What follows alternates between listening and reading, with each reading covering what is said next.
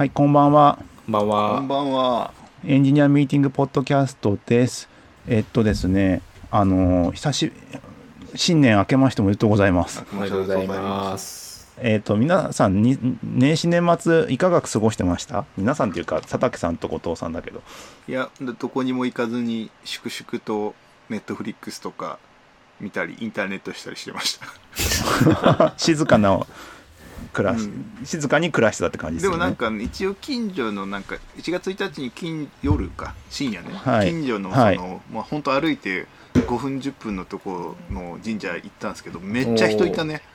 ああ初めて僕東京で過ごすみみたいな感覚だから正月をじ普段実家帰るからこんなにみんなちゃんと初詣来るんだと思って東京の人もちゃんとしてるなと思って いやそんな大した神社じゃないのよ本当に。マジで家の隣ぐらいにあるとこなんだけど、めっちゃいると思ってえ、もしかしたらっぽい今年は増えてんじゃないですか？近場に行って。うん。そうそうだね、うん。あの遠くのところに行くのがちょっとはばかれるから、うん。近所の普段行かないようなところに行く。う僕らもそううちもそうだったもん。あめちゃくちゃいたよ。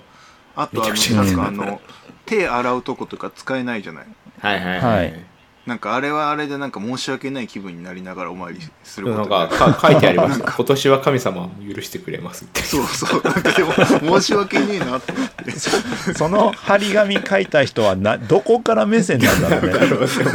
マジでって今年は限定なんだなやっぱ。みたいなそうそう。どこどこから目線のあのね了承を得た結果なのか よくわかんないけど。はい。信心なんで。深いんだななんか無し無教無神え？無宗教じゃと言われるけどもさちゃんとみんなお参りに来るんだなと思いながらしみじみ正月とかなんかそういう時ですよね。なんか、やっぱ、あそういう時は信心深いなって思いますよ。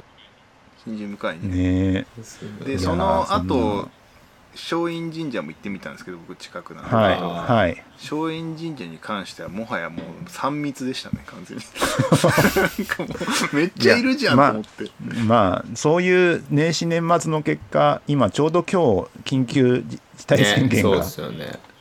出た？起きているので、はい、出た？出ました。出た？出た。出た。出たんだで結局。出た。ね、出た。さっき投稿してたね。そう。いやだってなんだっけ2440人ぐらいでしたっけ？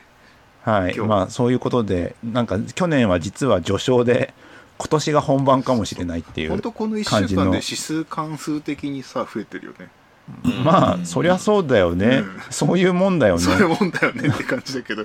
ですけどもそんな2021年なんですけれども、えっと今日は今年一発目ということで2021年を予測しようということでやっていきたいと思います。これまあ2年目なんですけどね。去年はズタボロでしたからね。まあ、いや難しかったで難しいすね。よ。去年当ててたらすげえよ本当。あれだよ、はいなんだっけ？ジョン・タイターだっけ？あの未来未来人だけど質問あるね、はい これ当ててたら絶対無理だよあんな。無理ですよね。でこんなわけで今年は気を取り直してきちんと予測をしていこうと思いますと。でえっと一応問題問題はもう先に全部言っちゃいますね。一つ目がね DX どこまで浸透するか。1問目。2問目がねデザインツールがどうなるか。今すげえ増えてるけど。ん結局淘汰されるんだっけ？また新しいの増えるんだっけ？なんかこういう使い方いいよねになってまたなんかアリューができるんだっけみたいな感じの話あとは iPhone の値段をもう一回当てに行こうっていう 去年失敗したんで当てにはい。で、最後にオリンピックのメダル何個取るかなっていう話。最後の2つはおまけ。おおまけですけど、残り2つでちょっとあのやっていければなと思っております。はい。そんなわけで、1つ目、1問目いきましょうか。えっと、1問目がね、DX どこまで浸透するかです。えっとね、去年の年末にあったんですよね。去年の年末に、あのー DX レポートみたいなのがあって、ねなんか全然浸透してねえみたいな感じになってたんですよね。でも今今年はあれじゃない？デジタル庁がさまさにあれはなんだ？行政なのかな？何なんだろう。行政の DX なのかな。わかんな何の DX なの？デジタル庁がやるのは。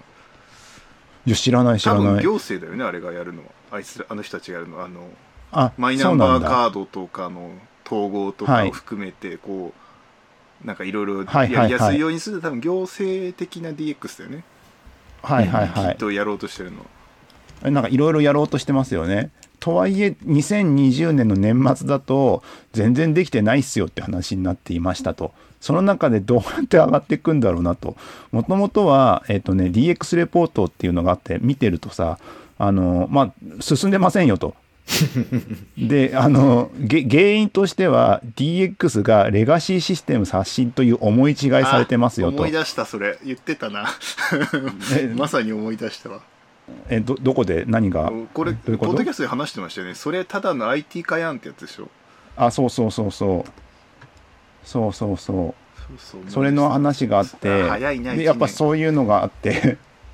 なんだっけあとそう。だけどだけ人どそれはが勘違いだと。なとかったっけ？え？なんか人材も足りないとかなかったっけ？そのレポートって。ああそそれもあるし、うん。いろんな問題は課題はありますけどそれを解決していきましょうとかそういう感じの。あった。あでも2000ん18年？あに最終更新2019年3月あでも本当に最あの最新のレポートですよこれは。最新のレポートで今抱えている DX レポートの課題としてはまず最初にあのまあなんだえっ、とほなんか本質的にレガシーシステム刷新って勘違いされていたりとかあとは現時点で競争優位性が確保できていればこれ以上の DX は不要であると。うん。いうことがあってでかつ全然まだ浸透してないよね全体の9割以上はまだ未着手であったりとか DX っていうのを進めたいんだけれどもなんかあんまりちょっと細かいことしかまだ全然できてないですよっていう状況ですと。でそれを打破するためにいろいろそのレポートをまとめていろんなんかこれはで DX の何の境界なんだろうねこういうのをレポートしてるのって。経産省とかじゃないの？あれってがなんかあのなんだっけ？デザイン思考のどうのこうのみたいなのと近い。ってなんかってんじゃないの、行政的あなそそうなのか。一応ねデジタルトランスフォーメーションの加速に向けた研究会っていうところが発表してるんですね。あでも多分なんかそういうえなんかでもこれ経済産業省じゃないですか。庁いるでしょ。絶絶対噛むよねそういうなんちゃらレポートは。うん、でそこに対していろんな人がその委員会があって、うん。うんあの、ねけ研究会があって委員がいてで日立製作所とか日本電機株式会社とかのなんかあの統括部長とかいろんな人が委員会になっててオブザーバーとして一般社団法人なんちゃらみたいなのがいたりしてワーキンググループ1ワーキンググループ2とかあったりするんだよね。でそこがまとめたレポートみたいな感じのやつが出ていてそこにあるには2020年は DX って言葉はまあ浸透したけどまだ全然進んでねえよと。でここからまあやっていかなきゃいけないよねっていう話をまとめてあのくこの委員会とかもなんかあのー要はどういうふうにやっていけばいいかそもそも DX の定義づけをきちんと浸透させようとかさなそそもそもコロナで本質あのコロナになって初めてその DX の本質がちゃんと分かったよねっていう話とかあとはなんかせんどうやって進めるか、えっと、あとは成功事例の共有とかあと DX 人材確保するためにどういうふうにやっていけばいいかとかなんかそういう話を今まとめ上げているみたいな状況なんですよね。そそんな中でこの1年でどんだけ浸透するかなっていう問題ですね。まあ、分かりやすいとこでいくとやっぱデジタル庁周りなのかな。あいつらがなんか分かりやすくやりそうじゃない？ああ単純にいきなりいきなりさあどこまで何ができるのかデジタル庁みたいな。でデジタル庁ってさ一番最初から急にさよくこ,、まあ、ここで言われてる DX ってさあの、まあ、まず基本的な承認とかいろんな業務フローがあるじゃん。うん。それは全部デジタルでやりますよ。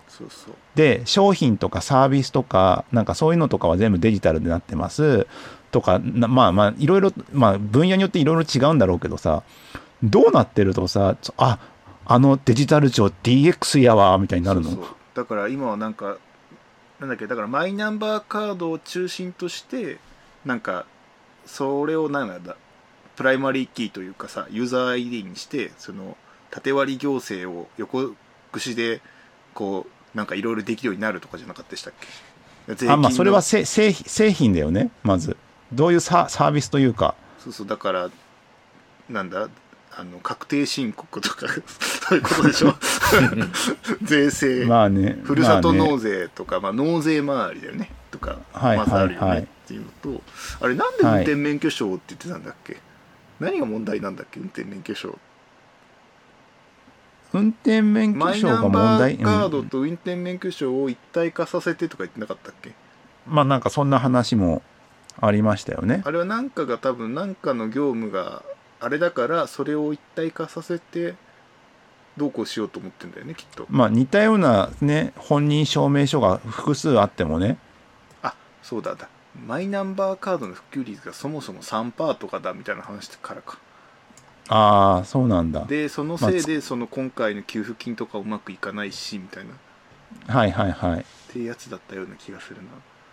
あのなんか知ってる人だけ得する状態になっちゃったよねマイナンバーカードは。うん僕も偶然なんとなくマイナンバーカードを作った3ヶ月後ぐらいに緊急事態宣言でしたからね、本当本当に何の気なしにねやって。だからそれ製品としてはそうなんだけどやっぱ組織としてってやっぱあるらしくてその全体の9割以上まだですっていうのは DX をよく分かってないっていう話もあればうん。そもそもそのハンコとかあったじゃん。はい。あそのこれまで疑問を持たなかった。一応このあのレポートだとあのコロナ禍で見られた現象としては事業環境の変化に迅速に適応できたか企業とそうでない企業の差が開いてたと。そうだそりゃそうだってであの反抗したりとか客先常駐とか対面販売などこれまでは疑問を持たなかった企業文化業務慣習が変革の阻害要因になった。うんだから今まで先送りしてきた課題がコロナ禍でよりけんあの一気に噴出したと。未来に来ちゃったんでね一気にそう。で、その素早く変革し続ける能力を身につけること、その中では IT システムのみならず企業文化、固定観念を変革することの必要性が明らかに DX の要であったと。うんうんだから DX は製品に対して何かやるわけではなく、あのー要は企業文化も変えていかないといけないっすよっていうのが、一応このレポートのサマリーで言われていることではあるんですよね。そうだそうだでその中でじゃあどこまで行くんだと。でこのこのレポート、うん、このレポートなんか超短期的にすぐやれっていうアクションとしてはまず DX の認知と理解をしましょうというのがあります。でもう一つが製品サービス活用による事業継続 DX のファーストステップとしてツール導入による支援要は今だとさ、まあ、反抗するのもなんだあのなんだクラウドサイサインだっけ？なんかクラウドサイン。クラウドサインか？時計のやつもあればさあのーなんだデジタルだと業務要は人事の管理とかさそういうのも SARS であったりするでしょ？今だと。ある。ああいうのとかをツール使っ、うん、HR 系でツール使っていきましょうが、その直ちにやることで、で、短期的対応としてデジタル企業への変革に向かうために、あの、DX 推進体制の整備とか、はい。DX 戦略の策定、DX 推進状況の把握とかね、僕大体答えが出てきました。を、あのね。はい。あ、でも最後まで、中長期まで一応話そうか。先言っちゃなくて。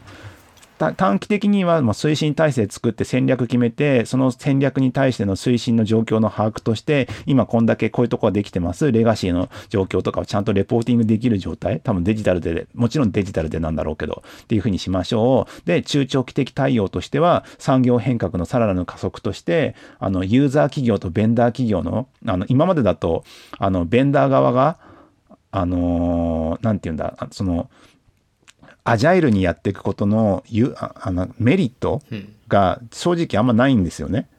要は時間給だから。はいうんそうねあの、時間給というか正確に言えば納品をするんだったらさ、まあ、いっぱい時間かけた方がお金儲かるだから。あの、さ人月で換算されるものだったら、いっぱいコストかけた方が儲かるものになっちゃってるから、それに対するものだあまあそれに対するなんか組織的な課題だったりとか研究開発に対する支援とかそういうのをちゃんとあの整理していきましょうとかいうのとデジタルプラットフォームの形成として共通のプラットフォームを作っていきましょうとかあとは DX 人材をきちんとかあの確保していきましょうとかあの企業にいる人をもう一回教育してもう一回あの DX 人材にするのか雇用の流動化によって新しい人をどんどん捕まえていけるような状態にするのかみたいな感じのことを踏まえた上で目指すデジタル社会としては社会課題の解決や新たな家事提体験の提供が迅速になされ安心安全な社会が実現されると。ででまたデジタルを活用してグローバルで活躍する競争力の高い企業やカーボンニュートラルをはじめとした世界の持続性発展に貢献する産業が生まれてくることが目指すべきデジタルの社会の姿ですよっていうのが DX レポートのサマリーになっています。なんで今こあの一応この DX レポートでは短期超短期短期中長期で目指すべきっていうところまでは一応まとまってはいるんですけれども。さあじゃあ2021年はどこまで行こうかなっていうのでどうですかね佐竹さん？僕はね大して変わらないと思います、ななんで？なんでっていうか。なんとなくなんか今の日本のなんだろうコロナもあるかもしれないけど、まあ、すす問題は顕在化したかもしれないけどなんかね、うん。あんまり変わろうとしないような気もするんですよ。だからまあ遅くなる。だからこ来年では多分変わらない？いややんなきゃいけなくなってんだろうなーってなるけどなんとなくまだコロナの残りがをなんか嗅ぎ出てコロナのせいにして進んでないってことにしちゃいそう。来年は。ほてか今年実まだ多分うはい、半年ぐらいはさ影響めっちゃ受けそうだからうん。今年も大変だったのでで終わりそうでその後が本当にコロナ終わってから次の世界というか本当にやらないとマジでなんだろうその業績がやばいみたいなのが本当に来る、はい。今はなんかコロナのせいでなんかうやむやでなんか給付金くれやいとかでやっていけると思うんだけどその後本当にもう何もすがるものがなくなった瞬間に動きそうだから来年だね、動くとしたらなんか。2022年。多分今年動かないと思うな日本。動けないと思う。なんかコロナがあってオリンピックやってわーってなってなんとなくでも終わってそう、はい。そのいろんな特需みたいなのでさなんとなく業績がそれなりによくってよくなってるのかな、コロナのごたごたの最後でうまく乗り切っちゃって。うん。せっかくその DX やんなきゃいけないなっていうのは分かったんだけどなんかいろんな周りの状況に助けられて延命しちゃいそう。その今の状況ただこれが終わった後で本当に周り見たらその差差をつけられてるわけじゃない。なんかさっき言ったみたいに、もうやってるところはどんどん進んでってて、はい。進んでっちゃって。でどこからのサポートもなくなった2020年にマジでやばいってなって本当にいろいろ変わるんじゃないかな。多分デジタル上も今年は何も出さないような気がする。来年じゃない？なるほどね、うん。ってなんか気がしてきた。聞けば聞くほどそう多分日本人は先送りしそうななんかそういう性質があるからなんかそれこそあれだよねみたいな感じになりそう。なんか刑事型というかさあのすごい着手していく企業とさうん。着手しない企業が分かれていきそうだよね。うん。そうそう。で着手してるとこは結構もうやってると思うのよあだからそこが差が開いたって話だよね。そうでその差がだからもうすでにやってるところはどんどん進んでいくしやってないところはまだやらないみたいな感じではい。ここは中空の2021年があるんじゃないかなっていうああ。2020年段階でどっちに舵切るっていうそのなんだ分岐点があったんだよねはいはいはいどっちのレールに乗るっていう、ではい。うまく乗れなかった方は多分この1年乗らない方に乗り続けてて乗ってる方はそのまま乗り続ける。だからあんまり状況としては変わらないんだけど2020年になって蓋開けてみると差がすごい出ててやばいってなって世の中がもう一回どうにかしなきゃっていうのが来るんじゃないかな。もうなんか今今のやつってあれですよね。なんか文文化ができてるかできてないかで差ができるってことですよね文化っていうかまあ文化もそうだと思うけどそういうふうに転換しなきゃいけないっていうのはまあもともとコロナの前からそういうのが企業的にチャンスだと思ってやってるとこいっぱいあるからそれはいいと思うんだけどなんか2020年はそれで普通なんだろう普段気にしなかったところもあこれはちょっとなんだコロナの影響もあるけどなんかもう少しデジタルトランスフォーメーションを考えないと本当に業績やべえぞみたいなところがいろんな企業が感じたわけじゃないうん。でその上で動けたか動けてないかっていうところが2020年のポイントで動けたところは多分動いてると思うんだよねもうはいはいはい。でなんかもうに2020年1年あったからそれなりに対応してると思うんですよなんか犯行やめましょうとか在宅勤務 OK にするようになんかいろいろインフラ整えましょうってもうやってると思ったりするでなんかその。企業のそのビジネスモデルも多分変え始めてるだろうと思うから、はい。そのオンラインを活用してどうこうとかいろんななんか多分いろんなモデルに変えてるんだけど変えてないところは変えてないような気がするからなんか今年は実はそんなに動かないのでは、なるほどうね。ん、認知はされたっていう感じかな。けどどっていう。認知でもされたんですかね？なんかままだ誤解されてる気がするんですけど。ああでもまあでもそれはねしょうがなくない？もうなんかなんとなく DX というか、まあ、IT 化の延長でもいいと思うんだけど認知されればいいと思うのよなんか分かりやすいものがいくつかさ、点ではあるけど、それを踏まえてどうやっていくかってところは難しいよね。そうそう多分、多分さ、EC やんなきゃいけない、どうにか、なんか通販で売らなきゃいけないってなった時にさ、うん。あのベースベースとかさどっか使ったりしてさ、ん。やってるところは中小を含めると結構あると思うんですよね、だけどそれあくまでも点点って言っちゃあれだけどなんかこういうここで言ってるのはまあ中小だとその点をやるだけでも全然いいって話なのかもしんないけどさ。なんかそっからはマーケティングがあってさ、なんかファンをつなぎ止めてとか細かいとこまで出てくるじゃん。うん。ちっちゃい EC であっても。なんかそういうところをやるべやることがデジタルなんか DX であってとかなっちゃうとさ、うん。なかなか大変だよね。なんか抽象度が高いのをすごい具体的にする作業が丸々残ってるじゃないですか。その確かにね。各それぞれがそれをやらなくちゃいけなくて、でなんか今のベースみたいな話とかってもうもう具体化されてるからなんかそういうのは大丈夫だけど自分たちがやってることを具現化するっていうところをなんか全員ができるかっていうとちょっとむ難しいからなんかテンテンプレがなんかこうあってそこに乗るみたいな感じにすればいけそうだけど、まあ、む無理じゃないですか。今までがなんかそれができるんだったら今までそのテンプレートに乗ってってことをやってきてただろうし。でしょ？だからなんか変わってるとこはもう変わってるだろうし変わってないとこは変わってないだろうからっていうので変わらなさそうだなと思って。でも差が開くってことは逆に言うと変わるってことだとは思うんですけどね。だからその差が開いて来年どう変わるっていうのはおなんだろうある業態の人がまあデジタル化してない業態があってそれがまあ差がついちゃってだから別の会社がそのジャンルにまあデジタルを含んだモデルで参入してきて駆逐されるみたいなイメージ。なんて言えばいいんだろう。なんかわかる？なんかその変わらないとこは変わらないんだけどそこにはなんかある程度のマーケットがあるわけでじゃあそれを使って、まあ、DX を使ってとか、まあ、デジタル技術でどここの市場を取りに行くぞいみたいなやつが外から来るみたいなイメージかな。なそれこそアマゾンとかマイクロソフトとかがドーンってそういうの出してきて死ぬとか、ね D なんだろうなんかねそのい意外とアマゾンとかがドンっていうイメージよりも僕最近はなんかニトリと大塚商会ぐらいな感じのでも結構でっかい差出んだろうなと思ってるよ。そうだね。だそうそういうイメージなんかなんて言えばいいんだろうな。何気にあでも確かに何気にニトリってニトリよくできてたんですよ。結構前からアプリであの会員でやっててネットで買ってもさじリアルで買ってもさ購入履歴出るでしょあそこ。はいそうだねだだからそういうイメージですよ。なんかうん。うん。いろんなそういうなんだニトリは何や家具屋でいいのかな？なんて言えばいいんでしょう。家具屋家具屋。家具屋家具屋ニトリに買収されていっちゃうみたいな。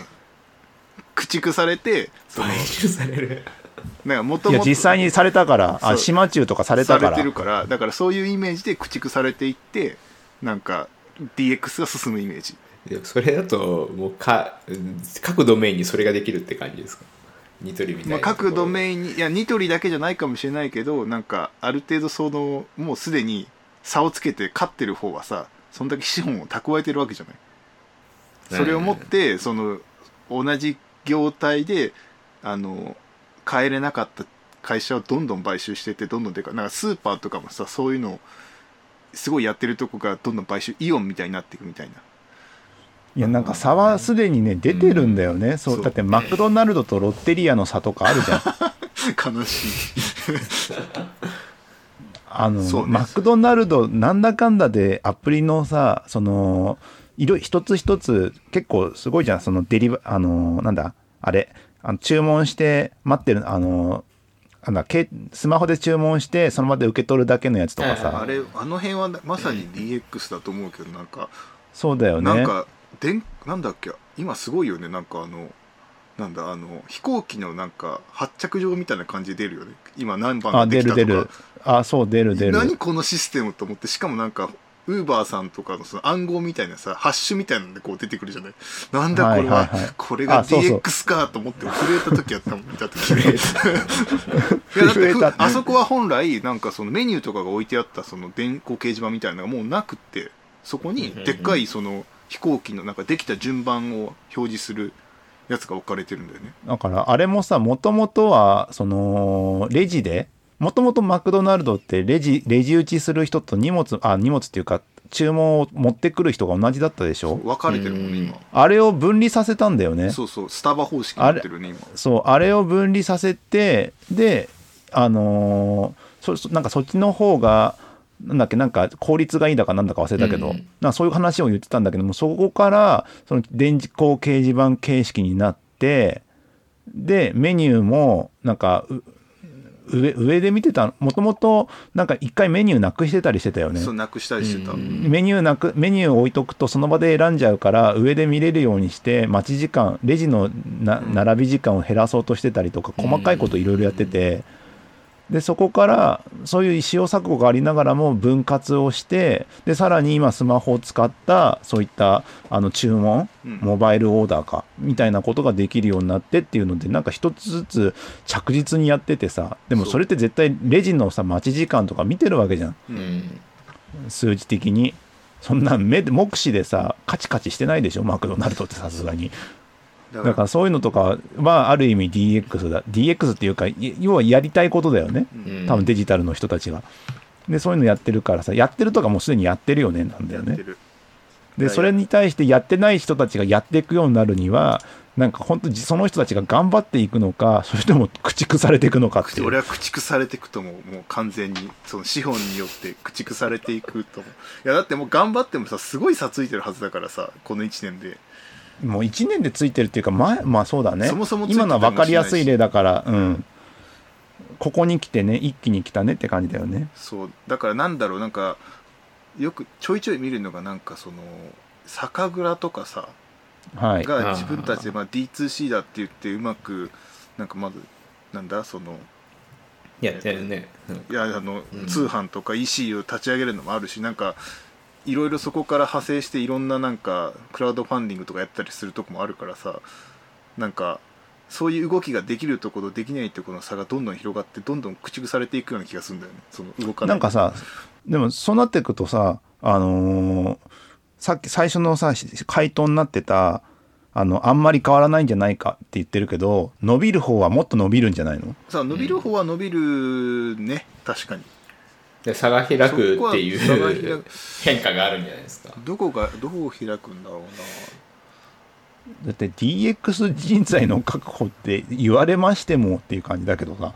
でもやっぱりなんかなんとなくなのはその人材をなんかそういう企業が抱え込むんじゃない？IT 会社とか制作会社じゃなくてそのそういうところなんかそれこそマクドナルドとか、まあ、イオンとかネットスーパーとかニトリとかがエンジニアを囲い出すっていうエンジニア？なんですはいはいはい。エンジニアなんですかねでもこれを。エンジニアだと思うけどな人材。なんかいや、うん。エンエンエンジニアリングはすると思うんですけどなんかエンジニアじゃないんじゃないかなって。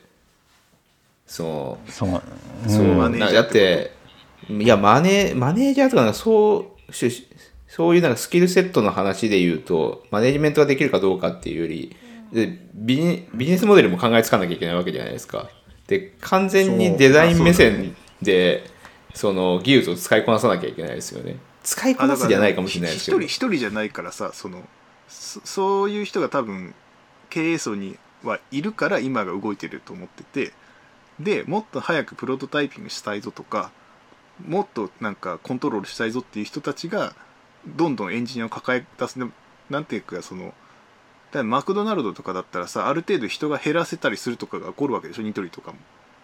じゃあその人の人余った分をどこにアサインするかみたいなそのアルバイトの人たちをかあのの分の経費をどこにやろうと思ったらそれは競争力を上げるためにエンジニア囲うんじゃないかなって気がするんだよね。シンプルに。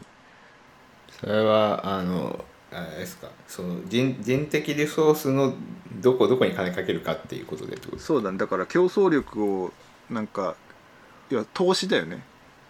場所とかの投資と一緒で要はそのデジタルトランスメーション系の方に投資を振るみたいな。でなんか普通に制作会社買収したりとか多分そういう形でエンジニアを囲うとか普通にあるんじゃないかなと思って。そんなポスシステム作ってる会社とかがまああるとするじゃない？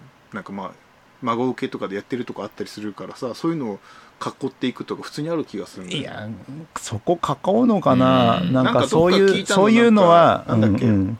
九州かどっかのスーパーがそれやってんだよね今あーなんかエンジニア囲うのかな？なんかそのレジ打ちのさ、ポスシステム作ってんだら、ポスシステムのクラウドサービスを使って、それを使いこなす人がうん。なんか活躍するイメージだけどね。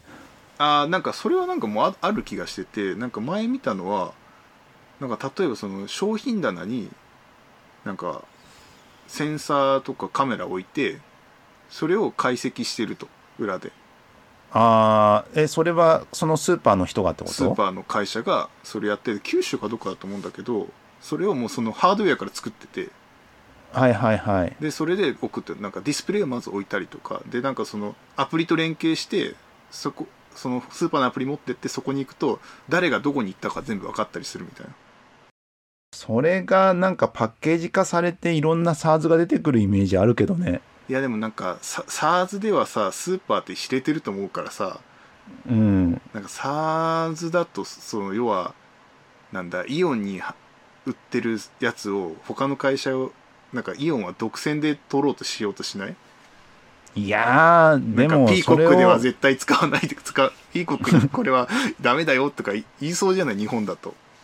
いやーどうなんだろうね。なんかそういうデバイスを作ってデバイスプラスアルファでなんか安くそういうのできますよっていうのはまあなんかありそうだけどね。うん。どこ向けかっていうのは多分儲け話の話もあればビジョンもあると思うんで。なんかパチンコの台とかだったらそういうこうみんなに言っていいと思うんだけど それポスみたいなさそういうなんか結構企業のなんかコアなとこに関わるものだからさそこポスの業ポスはもういろんなところがあるじゃんもう。そうそうあるからそれをうん。自分たちに最適化してなんかなんだろうそのなんだベンダーとしてこういうのを買ってくるんじゃなくて自分たちで開発したくなってくると思うんだよ、こういう風な使い方みたいなそう。なんかそうあそこはだからあれだよね規模があって途中までは外使ってればいいんだけどどっかのタイミングで自分たちで持った方がよくねってなって、ね。自分たちで持つ？そう。いやーでもねこれデータも含めてねどういうデータがいやポスだけじゃないと思うのよ。だから今はポスなんだけどさっき言ったみたいに各種センサーとかなんかレジのカートとかにこういうの含めなんかなんだろうメルチャリみたいな感じ格でさ、はい。ハードウェア作っちゃうみたいな感じでやっていくのがあるんじゃないかみたいな。これがのレポートがなんか対象にしてるところってなんかそそこにまだ至ってないところの方いやがほとんどじゃないですか。じいや実際に目指すべき社会このレポート詳細の方に書いてあるんですけどやっぱユーザー企業とベンダー企業の関係性は切っても切れないっていうのがあるんですよ。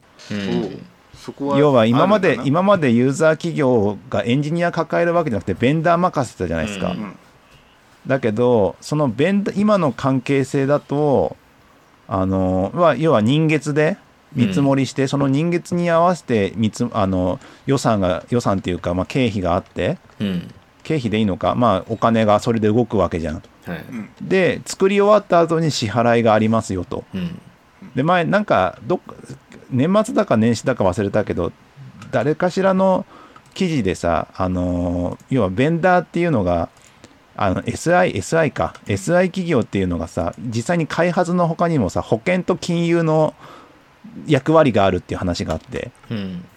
うん。なんかすすごい納得感あったんだけどさ要はできるまでの保険ですよと。あのこういうの作りますってコミットしてもらうわけじゃんベンダーって。ううん。んあの請負いだったらば。うん。なんでなもしも何かあった時はあのお金返してもらったりとかする話になるんでうん。保険でもあるし、うんまたあの請負だった場合ってさこれ作ってくださいねでお願いしますで作ってもらうじゃん。うん。で納品があってお金払うでしょ？うん。だから金融的側面もある。確かそそこ金融の解釈もしかしたら違うかもしれないけどそういう感じの話があって単純に IT やってるわけじゃ作るだけじゃないよねっていう記事があって、うん。まあ。そうだよなっていう。金融。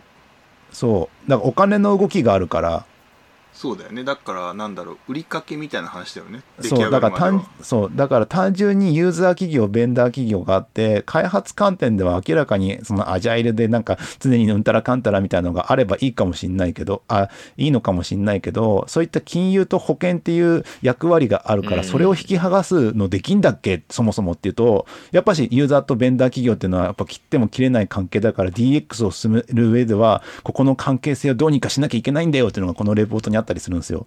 うん。どどうにかはどうすればいいんですか？よ良好にするんですか？良好にするんですよ。いやじゃあ今は良くないっていう前提なのか。で要はユーザー側からすると、まあ、変革を共に推進しましょうとかなんかその DX ノウハウの提供の主体となりましょうとかさうん。なんかそういう細かい共通あの共通プラットフォームスのサービスを提供しましょうとかなんかそういう感じの立ち位置でいいるとかなんか細かいこといろいろあるんだけどまあまあこれから考えていきましょうフェーズだよね。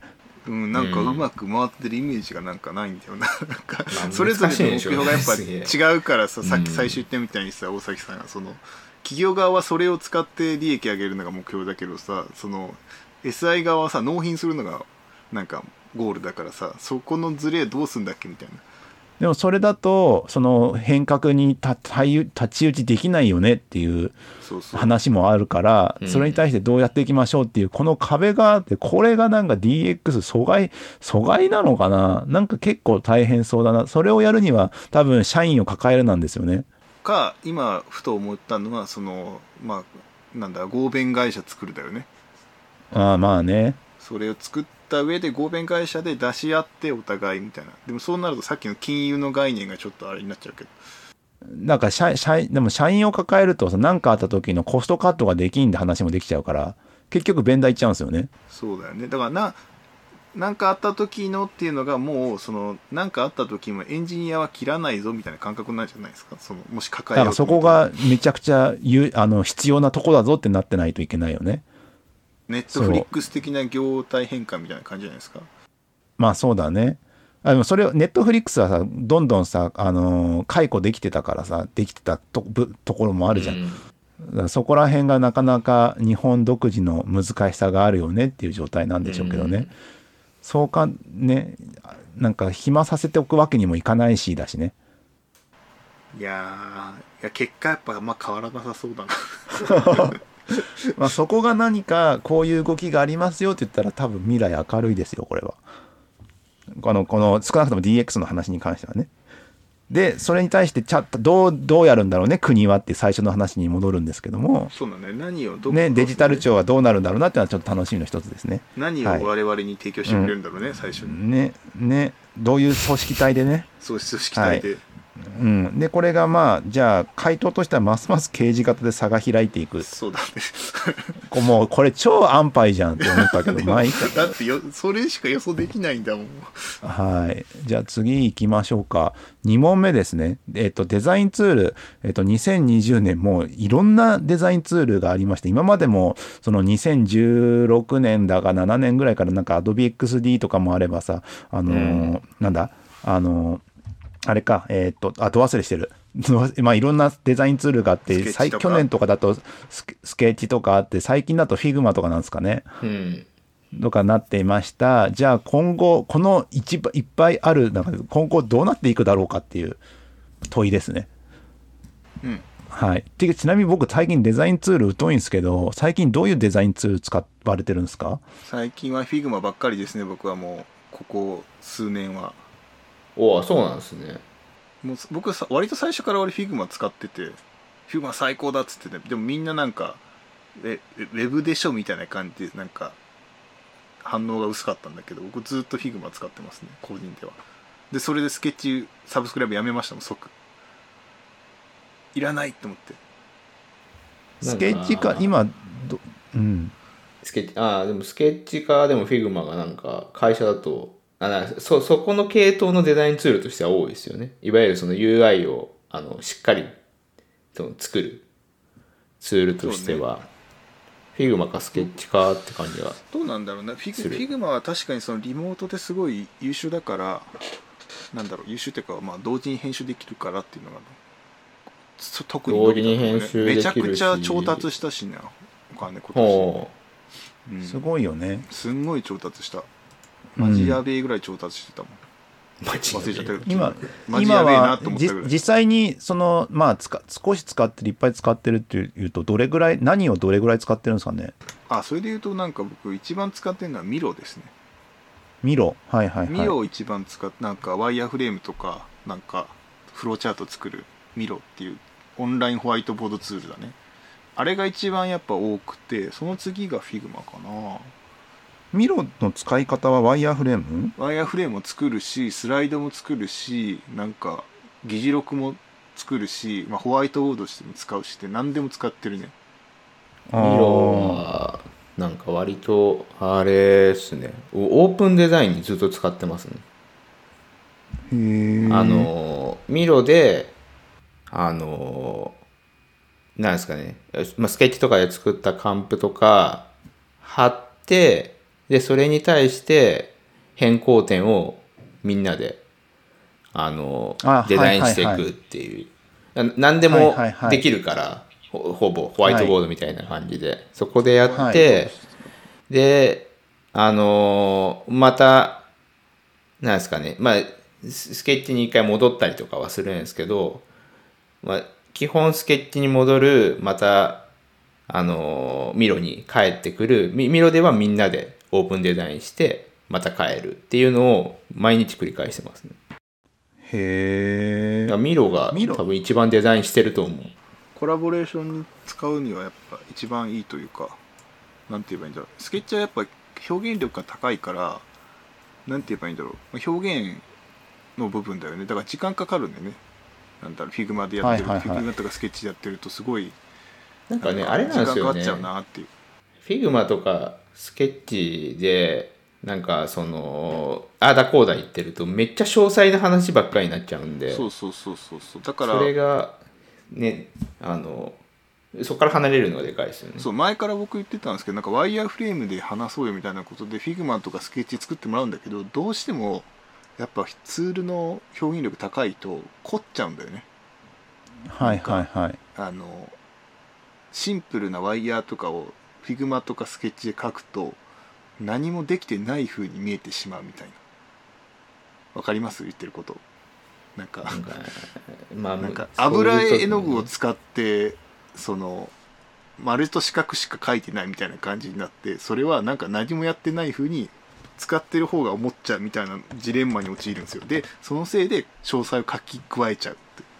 でも本来最初に欲しかったのはただワイヤーとか構成が分かりゃよかったんだよねみたいなのがなんか起こっちゃうんですよね。だからすぐ出てこないみたいな。ちょっとワイヤーとかこの画面どうなってるかのデザイン欲しいんだけどちょっとデザイン起こしますねみたいな。ざっくりみたいな感じだけどざっくりがめっちゃかかっちゃうみたいな。なんかそれはコラボレけ結構コラボレーションする機会が多いからフィグマミロを使ってるって感じ？そうだね。なんか結局なんか例えばクライアントサイドだとうん。なんだろう。デザイナーが起こしたやつをそのデザインツール上からこう取るじゃない？そのデザインを。ああまあでコはい。ードかけるから、結局コラボレーションがどっかで挟まるんだよね。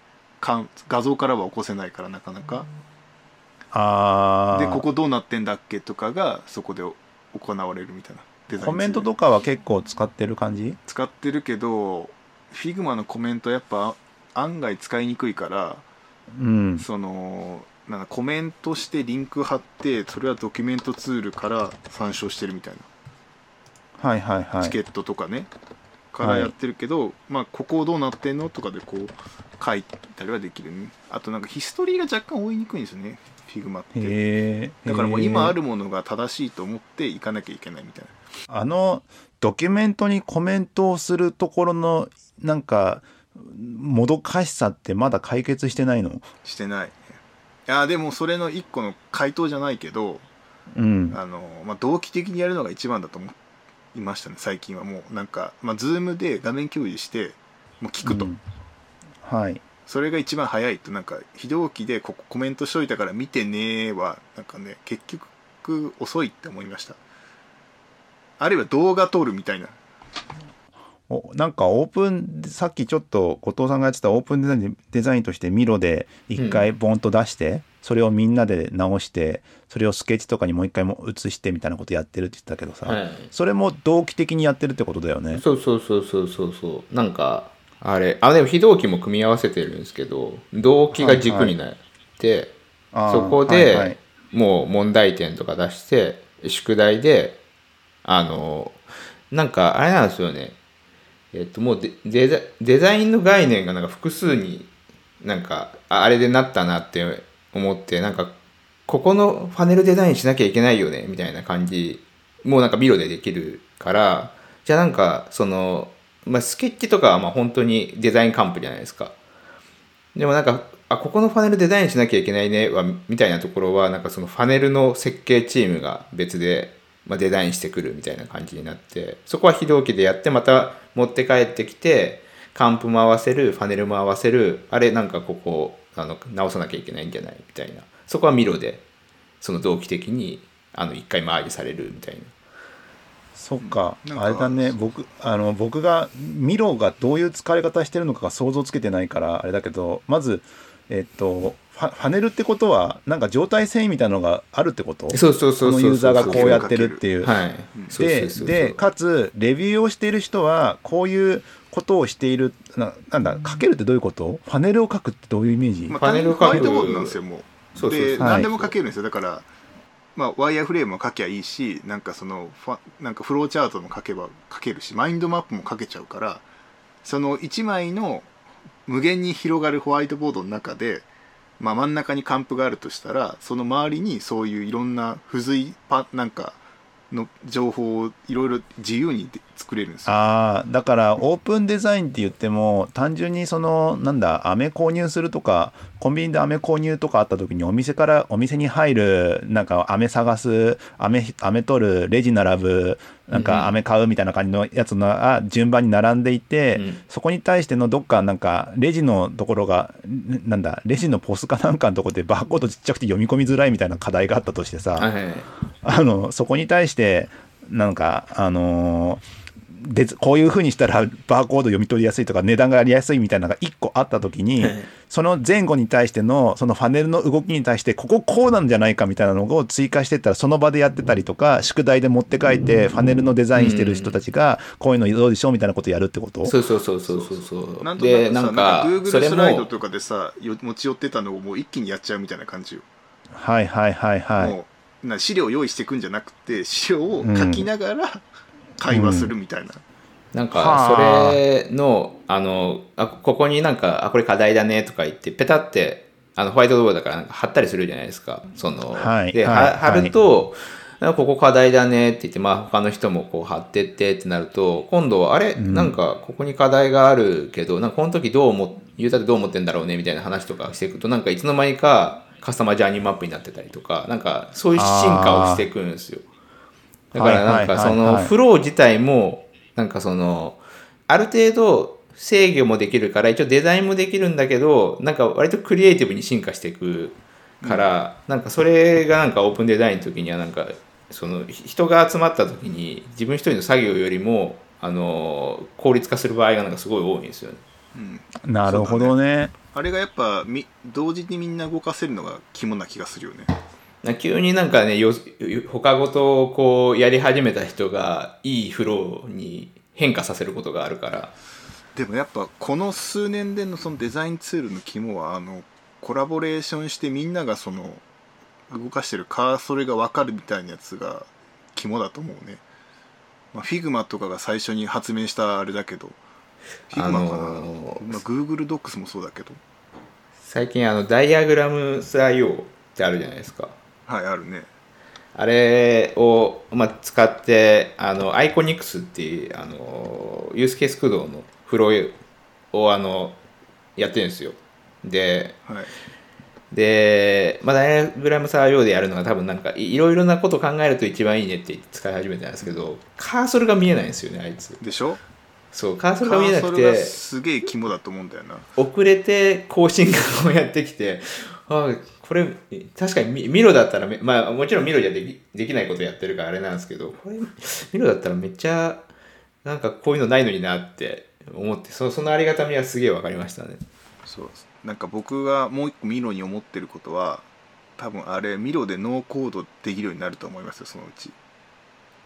絶対。にああのねなんかその Miro ねあれあれ以上重くしてほしくないんですよね。軽いよ。め 今もめっちゃ軽いよ。てか昔からそんな変わってないよ、あのーなんか Miro の中であのーあれ音えーっとあれじゃないですか。ビデオチャットできるじゃないですか一応、うん。ビデオミーティング。であれを使う前まで Zoom と併用してたんですよ。 Miro と。めっちゃ重くて何人か落ちるんですよいや Zoom が悪いんじゃないの？いや Zoom いやでも Miro もあ明らかに重いです。 Miro と何か併用してる時は結構重いからなんか Miro の中のヌメヌメ感はサクサクなんですけど Miro 自体は重いと思う。そこはもうねあのテクノロジーが解決してくれますよ。その M1Mac 買えばいいんですよ。M1Mac がねなかなかまだね会社も OK 出ないからね。やっぱそのなんか逆にだから今年はその離れているけど同期的に何かを行ってるうまくできるやつが結構肝だったなっていう感じがするんですよ。ああ2020年が。うん。なんかそういうデザインツールがあたくさん生まれてくれた、たまたま生まれたしそういうとこが伸びた。 Figma とか Miro すごい調達してたりとか。はい。なんかそこそこかなと思う。なんかスケッチとかアドビはそんなになんか今年すごく便利だったって感じがしないもんねへえなんかじゃあじゃあまあ、べそん便利はそんなそんな そんな中でさ2021年どうなっていくとかあるんですかね？トータルトータルなんかわかんないけど。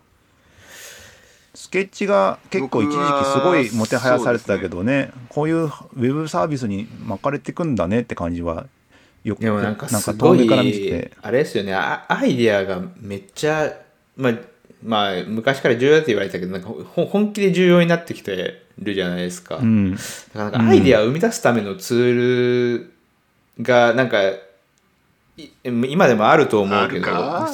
あるか。あなんかそれが増える気が要要求は増えてると思うんですよ。僕なんかそれちょっと違うかもしれないけど一個思ってたのがなんかドキュメンテーションが多分もう一回来ると思ってるんですよ。あれ Notion とかじゃなくてえ？ Notion とかじゃなくてですか？ Notion とかもそうなんだけどいや僕 Notion は多分解じゃないと思っててなんかドキュメンテーションの。なんか結局デザインとかやってるののなんかある程度 Miro とか Figma でなんか表現とかそういうなんだろう、えーノンバーバルじゃないけどそういう見た目のプロなんかそういうなんかなんかやっぱりそのバーバルとノンバーバルの中央にいるみたいなで次バーバルというか文字の方のドキュメンテーションのツールがちょっと置いてかれてるしなんか僕最近 Miro とその、まあ、 Scrapbox のドキュメンテーションの方だねその2つをすごいめっちゃ使ってるんだけどなんか Scrapbox は僕すごい使いやすくて大好きなんだけどこれを会社全体のみんなに使ってもらおうっていうのはなかなかやっぱ難しいような気がしててなんとなく。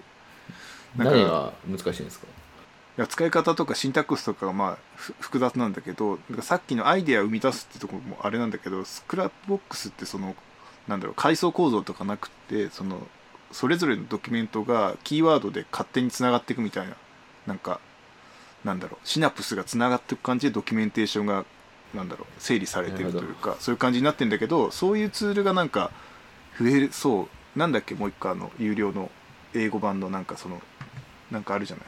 安久さんが使ってるやつ。なんだっけ？忘れちゃった。なんだろなんかあるじゃない？そのドキュメントツール。すごい。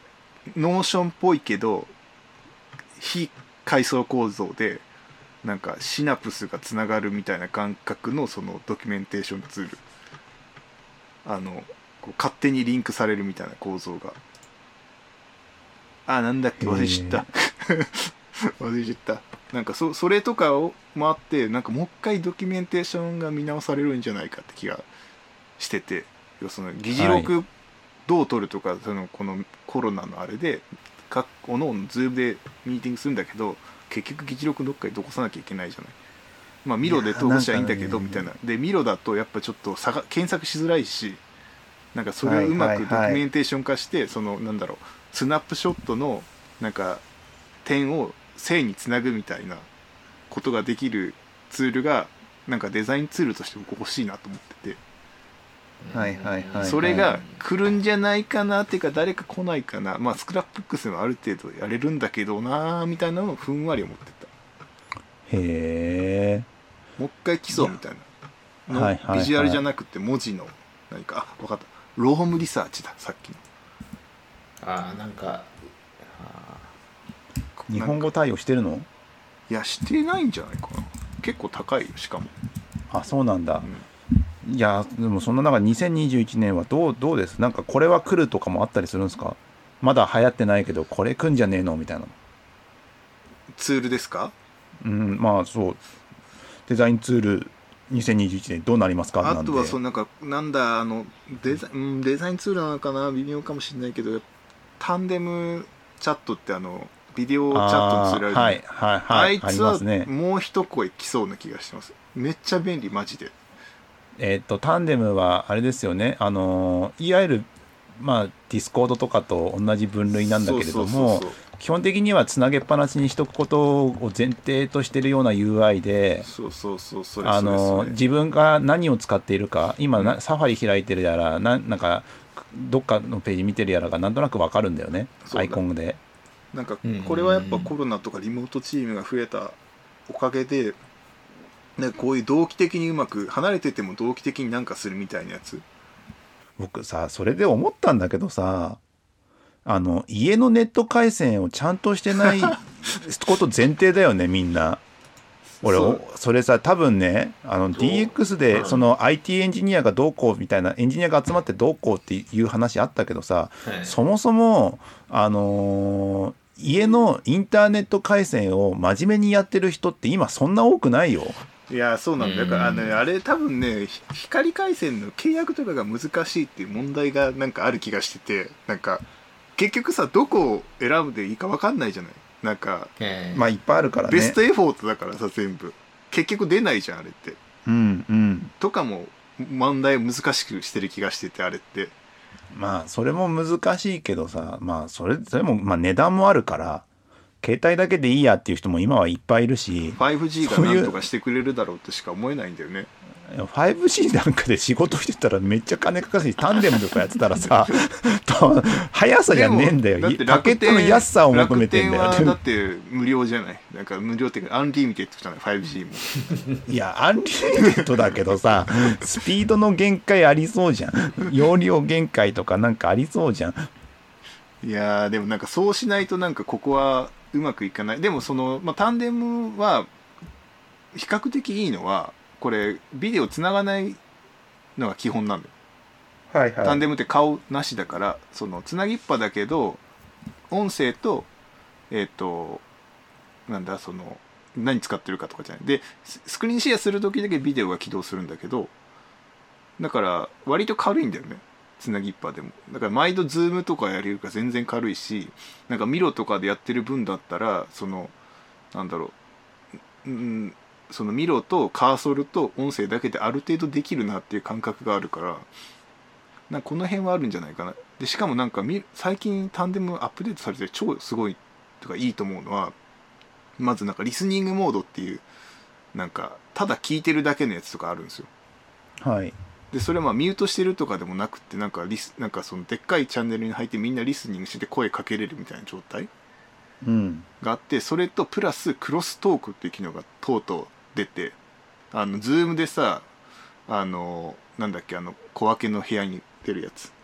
breakout room か。 breakout room な、みたいなんだけど breakout room じゃないというか要は 何なのよ。近くの人のボリュームだけ上げて周りを下げるみたいな。っああていうのがそれぞれできるようになって、どうやって距離感を表現してんの？いやだから自分で選ぶんですよ。この人とクロストークしたいって選ぶとその人と自分の声だけが前に来て他が全部下がるんですよ。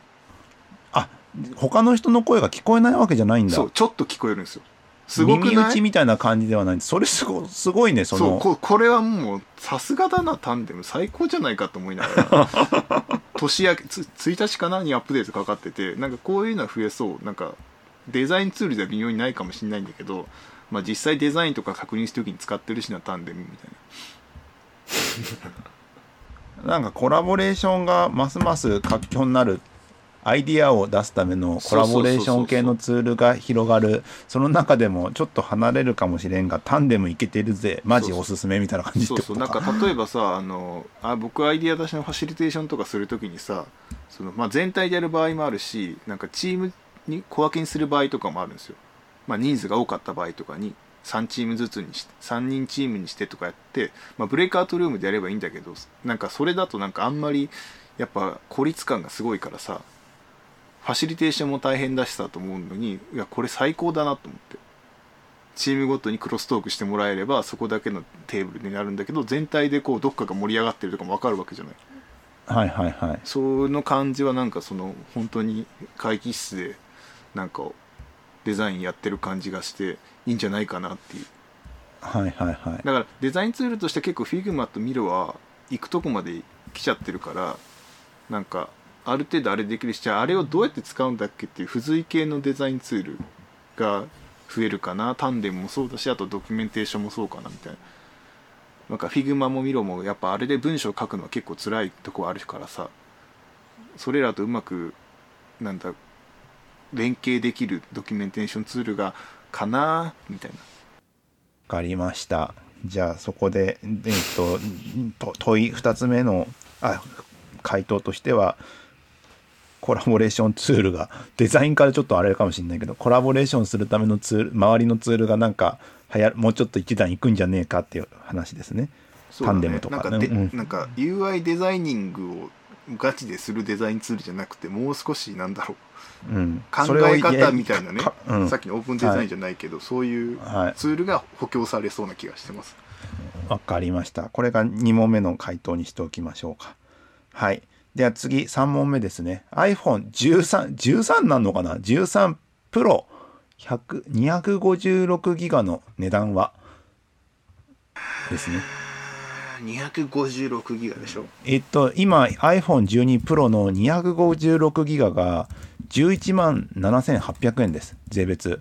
えそんな安かったっけ？256ギガうん、そんぐらいだよ。12 Pro だよ。MAX じゃなくて。ああそっかプロかうん。じゃあここをちょっと出してみましょうか。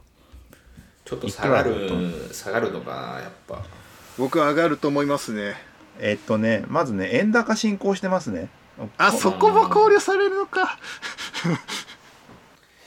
ちなみに10月、一応9月時点に比べて結構今円高基調なんですよね。やっぱりうんコロナをこう防ぎ続けたおかげですかね我々がいや、単純に、単純にダウントレンドです。あのーなんだ？なんこれなんでかっていうと、ちょっとね説明、僕、専門家じゃないんで、あれなんですけども、まあダウントレンドなんですよ。ちょっと、でも一回株価もすごい上がってない？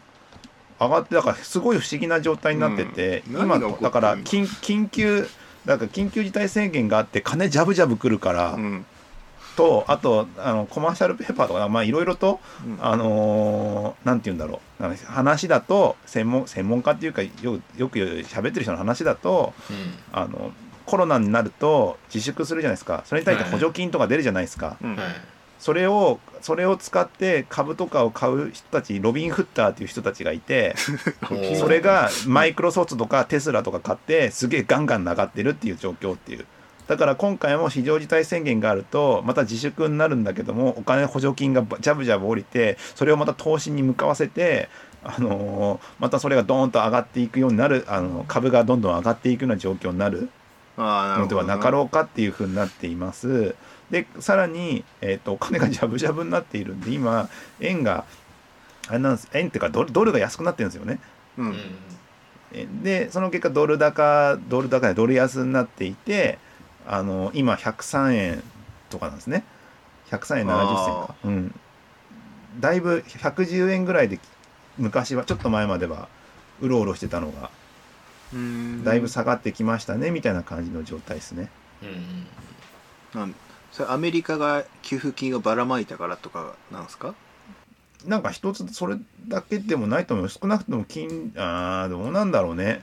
うん。どういろいろんな関係があるのと僕 FX は全然知らないからさ。そうだね。やったことないから FX は。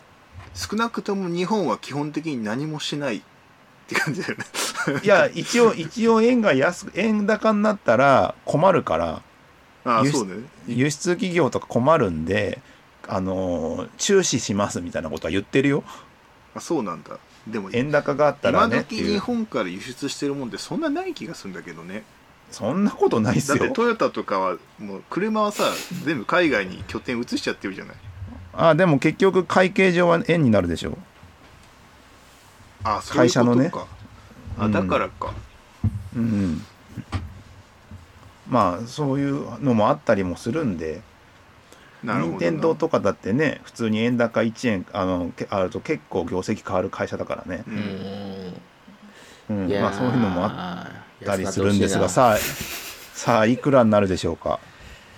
上か下かでやる？2択だったら当てるでしあょさすがに。なんだっけそれ。バイナリーオプションだ。なね、いやいやいやでもちゃんと数字当てた方がなんか気持ちいい気がしますけど。そうっすね。うん。じゃあ数字いきましょう。11万7800円から 10, 10万切ってほしいですね。切るかな？9万9800円。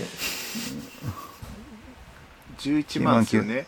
もう12万かな、12万。じゃあ本当は後藤さんは？もっと上がる気がするけど円高のおかげでこう1万円ぐらいにとどまるみたいな。じゃあ僕同じ値段いきます。11万7800円。変わらない。お。変わらないですね。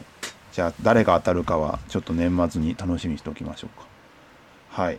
で最後の問題です。あの オリンピック。ああそっか。えそう。最後の問題はオリンピックメダル最後何個取るでしょうかっていう。マックス競技数いくつあるんですか？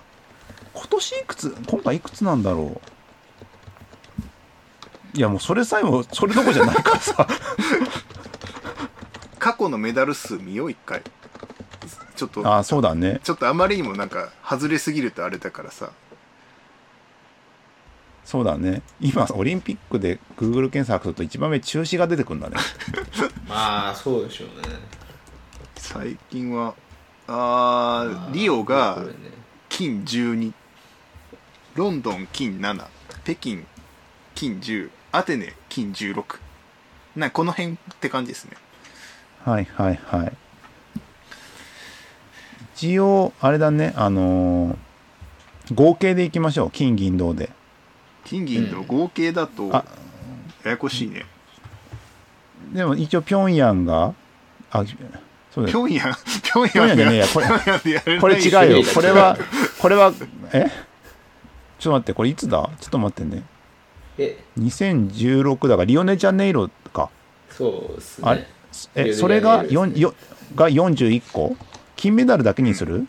そうそうそう。わかりやすく。金メダルだけ。金メダルだけだとまああ 10, 10前後って感じを推移してるね、そうだね。アテネが多かった16みたいな。うん。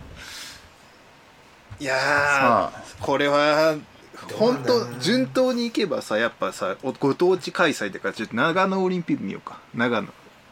長野。長野。と冬季の長野ですよね。長野5 5しか取ってないきでも普段1だけどでも5だから5倍取れるっていうね。でも昔の東京の時は結構16とか取ってますね。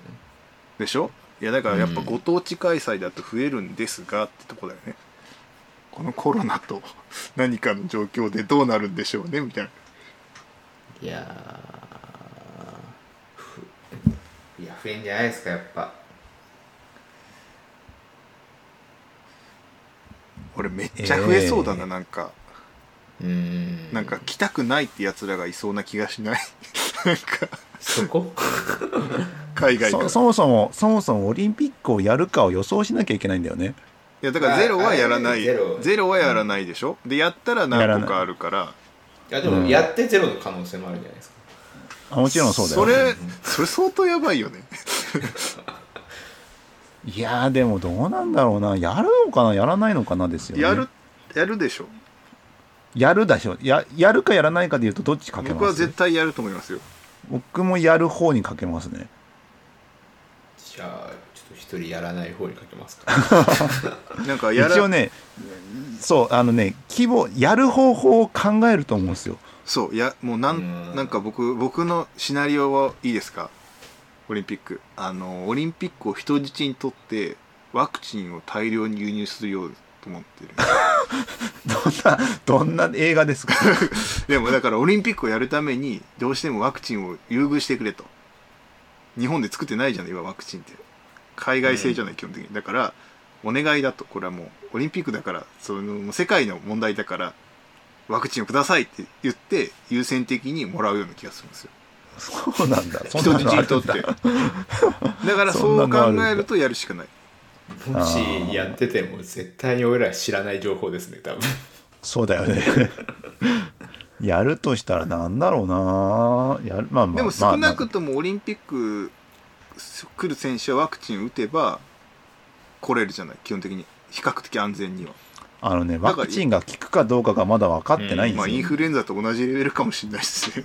そうそうそう。だからだ。それでそれでも多分や大枠としてやる気がしててでもそのワクチン打ってわざわざ行くっていうの嫌だって言い出す選手いると思うんですよどっかに。なんか有力選手とかが。